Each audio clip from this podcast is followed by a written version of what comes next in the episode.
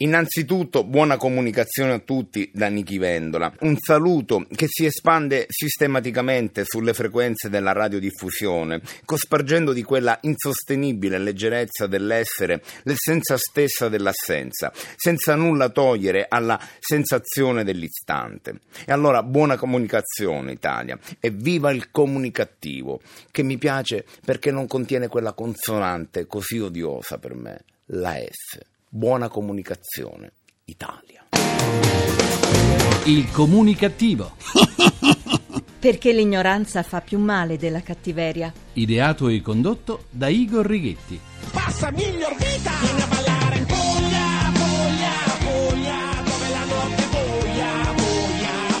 Andiamo a ballare in Puglia. Grazie a Nichi Vendola per la sua presentazione. Vendola scaturito dalle corde vocali aliene dell'attore imitatore Gennaro Calabrese. Buona comunicazione Italia comunicativa dal vostro comunicativo di fiducia Igor Righetti. Una nuova settimana insieme con la nostra terapia radiofonica di gruppo fuori dal coro e senza peli sulla lingua e neppure nel naso. Terapia numero 2088 con l'88 undicesimo anno di programmazione. Vi ricordo che il comunicativo può essere assunto sia attraverso l'apparato uditivo in radio, sul vostro telefonino, sul web, sia attraverso l'apparato visivo in tv su Rai 2 il giovedì mattina alle 10.45, a 1 mattina su Rai 1, su YouTube e sui social network. Una terapia cross-mediale diffusa cioè attraverso tutti, ma tutti i mezzi di comunicazione disponibili sulla Terra e pure su Marte. Purtroppo ci risiamo, è accaduto di nuovo un ennesimo irregolare senza fissa dimora, un ghanese di 31 anni di nome Mada Kabobo, con precedenti penali per rapina, furto e resistenza, ha colpito ancora innocenti cittadini cittadini italiani che da regolari pagano le tasse eppure tante per avere anche sicurezza e giustizia. A Milano, nel quartiere Niguarda, l'uomo è sceso in strada con un piccone e ha cominciato a brandirlo rincorrendo i passanti. Cinque persone sono state colpite, un uomo di 40 anni è morto per le ferite riportate. Ad alcune delle vittime l'aggressore ha pure preso portafogli e telefoni cellulari. Il ganese era stato fotosegnalato nel 2011 in Puglia e intimato all'espulsione. A quanto pare non gli ha fatto nessuna paura. Anzi, forse gli avrà fatto pure piacere vedere una sua fotografia. Secondo indiscrezioni, successivamente sarebbe stato identificato durante un normale controllo circa un mese fa anche a Milano. Se qualcuno fosse intervenuto, adesso non ci sarebbero stati un morto e quattro feriti. L'episodio è accaduto sabato tra le 5.45 e le 6.35, un orario in cui per strada c'è poca gente, altrimenti sarebbe stata una strage. Su almeno due persone il clandestino ha agito col colpendo con ferocia anche dopo che le sue vittime erano riverse a terra, in particolare nel caso dell'uomo poi deceduto in ospedale, ha infierito con quattro colpi di piccone alla testa che hanno causato la rottura della teca cranica e un colpo all'addome. Tutte persone che a quell'ora stavano lavorando o stavano andando a lavorare. In Italia si può morire anche così. Far rimpatriare un immigrato irregolare è un'impresa quasi impossibile. Una volta che arrivano sul suolo italiano non ci pensano neppure ad andare da qualche altra parte. Per fortuna la crisi economica ci ha colpiti duramente. Adesso in tv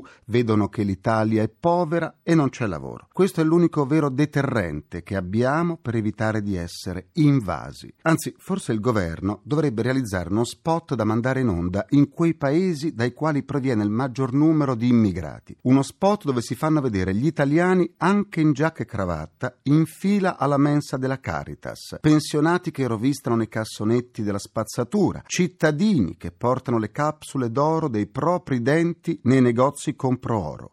Ecco, uno spot del genere forse, forse risolverebbe il problema dell'immigrazione clandestina, molto di più dei decreti di espulsione mai attuati o attuati senza alcun successo. I nostri programmi televisivi ci presentano sempre circondati da cose belle, in belle case, eleganti e con vestiti alla moda, dove si mangia e si beve bene e dove c'è sempre il sole. Se ci si aggiunge il passaparola lanciato da tanti immigrati, che da noi la giustizia è misericordiosa, ecco che l'Italia risulta essere il paese più ambito del mondo. Questa è la realtà di una grande nazione. È la realtà di una grande nazione. Da noi un clandestino è sufficiente che sia povero e nessuno, nessuno lo può mandare via. Del resto non ha il denaro per rimpatriare. Eh, anche quelli che si sono arricchiti con lo spaccio di droga o i furti possono sempre dire di essere indigenti in quanto risultano senza reddito perché i proventi illeciti non sono certo registrati. Quindi restano tutti qui. Non andare via. Non ci pensano neppure. Non c'è più neanche l'aggravante del reato di clandestinità, né la pena detentiva per l'ingresso illegale in Italia prevista in origine con la reclusione fino a quattro anni. Ma in Italia ormai lo sanno tutti, in tutto il mondo. Le carceri sono al collasso ed è più facile vincere al super enalotto che finire in galera. Al massimo in Italia si finisce ai domiciliari, salvo poi uscirne quando si vuole, come dimostrano gli innumerevoli casi di cronaca. Molti irregolari poi si sono nascosti dietro la possibilità riconosciuta ai migranti richiedenti asilo. E così, a differenza di altri paesi civili dell'Europa e per nulla buonisti, ci ritroviamo ora centinaia di migliaia di irregolari. Secondo i dati del quarto rapporto dello European Migration Network, gli immigrati irregolarmente presenti in Italia sarebbero oltre 500.000, signore e signori. 500.000. Eh, oh mio Dio, sì. Ricordo ancora il boliviano di 32 anni, sorpreso alla guida di un camion su una grande arteria milanese. In tasca aveva una patente falsa e un decreto di espulsione del 2005 che il questore di Bergamo gli aveva notificato, ma che il sudamericano si era ben guardato di prendere in considerazione. L'uomo era già stato rimpatriato, scortato da due agenti. Quando i vigili urbani lo fermarono, scoprirono che non se n'era mai, ma mai andato. Oppure quel sessantenne israeliano di origini romene, in auto senza patente né assicurazione, scoperto a Milano. Si scoprì che l'uomo era clandestino ed era già stato espulso il 30 ottobre 2008 e rimpatriato. Pensate se qualcuno di noi avesse fatto un incidente con uno di questi due signori. Tanto per cambiare ne saremmo usciti perdenti, perché noi la patente l'abbiamo e paghiamo l'assicurazione. E come dimenticare quel marocchino di 31 anni arrestato dalla polizia locale di Milano per non aver rispettato due due, e dico due, provvedimenti di espulsione. E pensare che l'uomo era già stato fermato per identificazione o per reati vari 34 volte, dico 34 volte in diverse città d'Italia. Tra le motivazioni spaccio di droga, furto aggravato, occupazione abusiva, resistenza pubblico ufficiale, guida senza patente. Era stato messo su un aereo per Casablanca, ma a quanto pare tornò subito. Forse non toccò neppure il suolo del Marocco. Già, del resto, perché avrebbe dovuto lasciare un paese come l'Italia?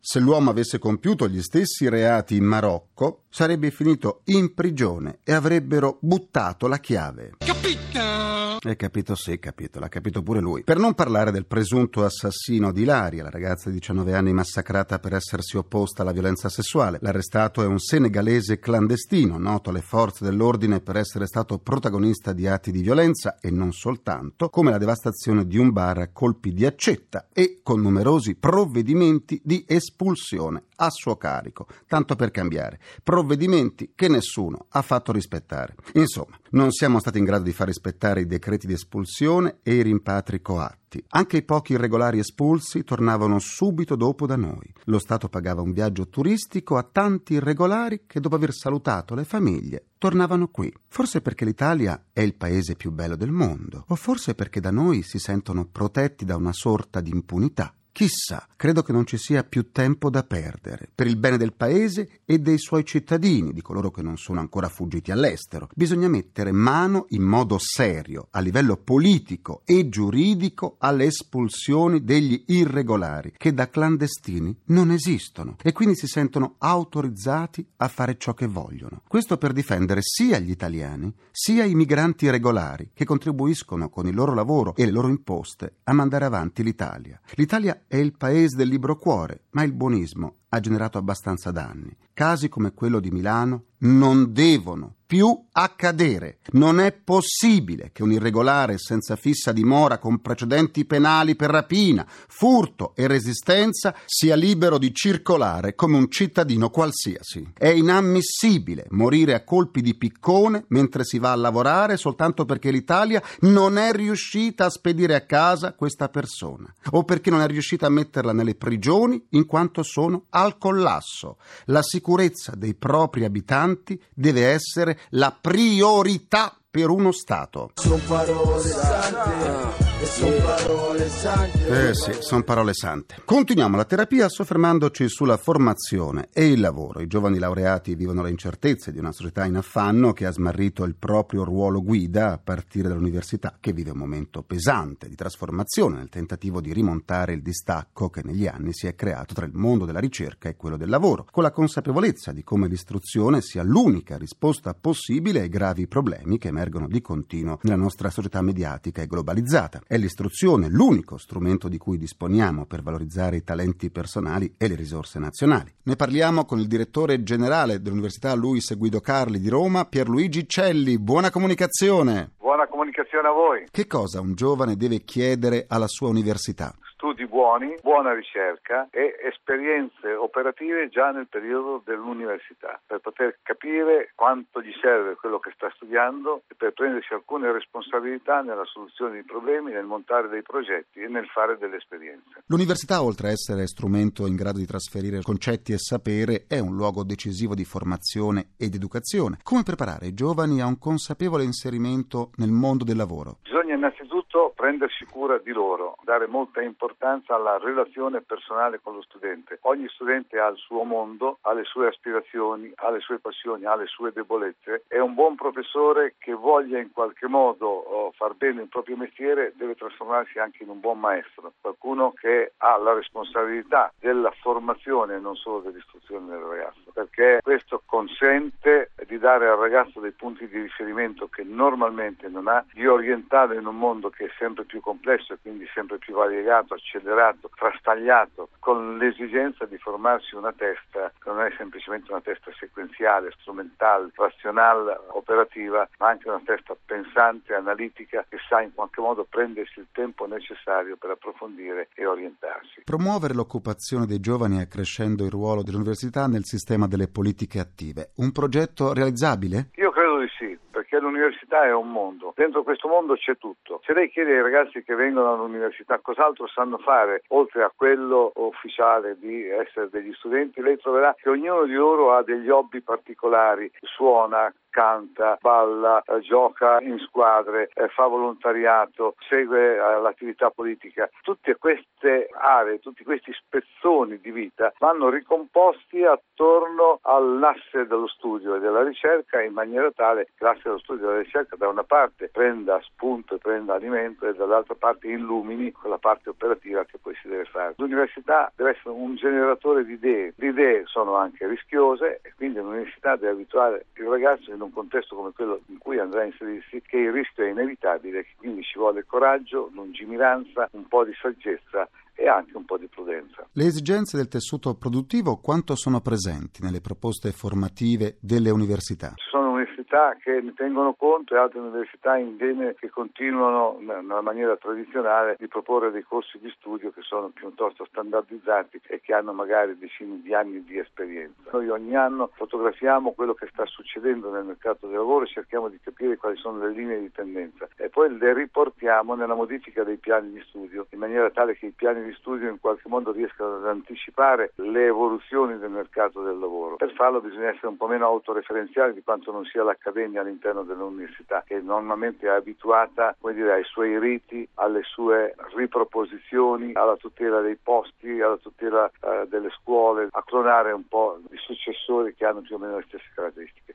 Grazie a Pierluigi Celli, direttore generale dell'Università Luis Guido Carli di Roma e buona comunicazione. Buona comunicazione a voi e grazie. Dal mattino a sera siamo intenti a lavorare. Concludo anche questa seduta con il mio pensiero comunicativo.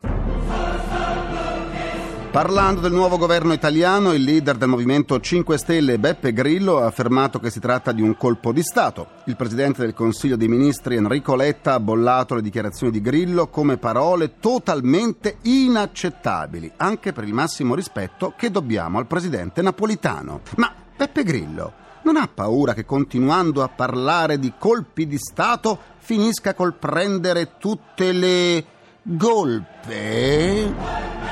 Eh, in effetti. Ringrazio i miei implacabili complici, Vittorio Lapi, Valtteri Ghetti, Carapagliaio, un ringraziamento a Francesco Arcuri. Alla console, alla console, Alla console tra gli immancabili Folletti! Ecco tutti e due, i quali stanno facendo spogliatoio per emulare Letta e i suoi ministri. C'è Emanuele Di Cavio. La terapia quotidiana del comunicativo tornerà domani sempre alle 14.44, minuti primi, secondi a nessuno. Buona comunicazione e buon proseguimento dal vostro portatore strano di comunicattiveria. Igor Righetti, grazie. Linea al GR1. A domani. Il comunicativo. Perché l'ignoranza fa più male della cattiveria. Ideato e condotto da Igor Righetti.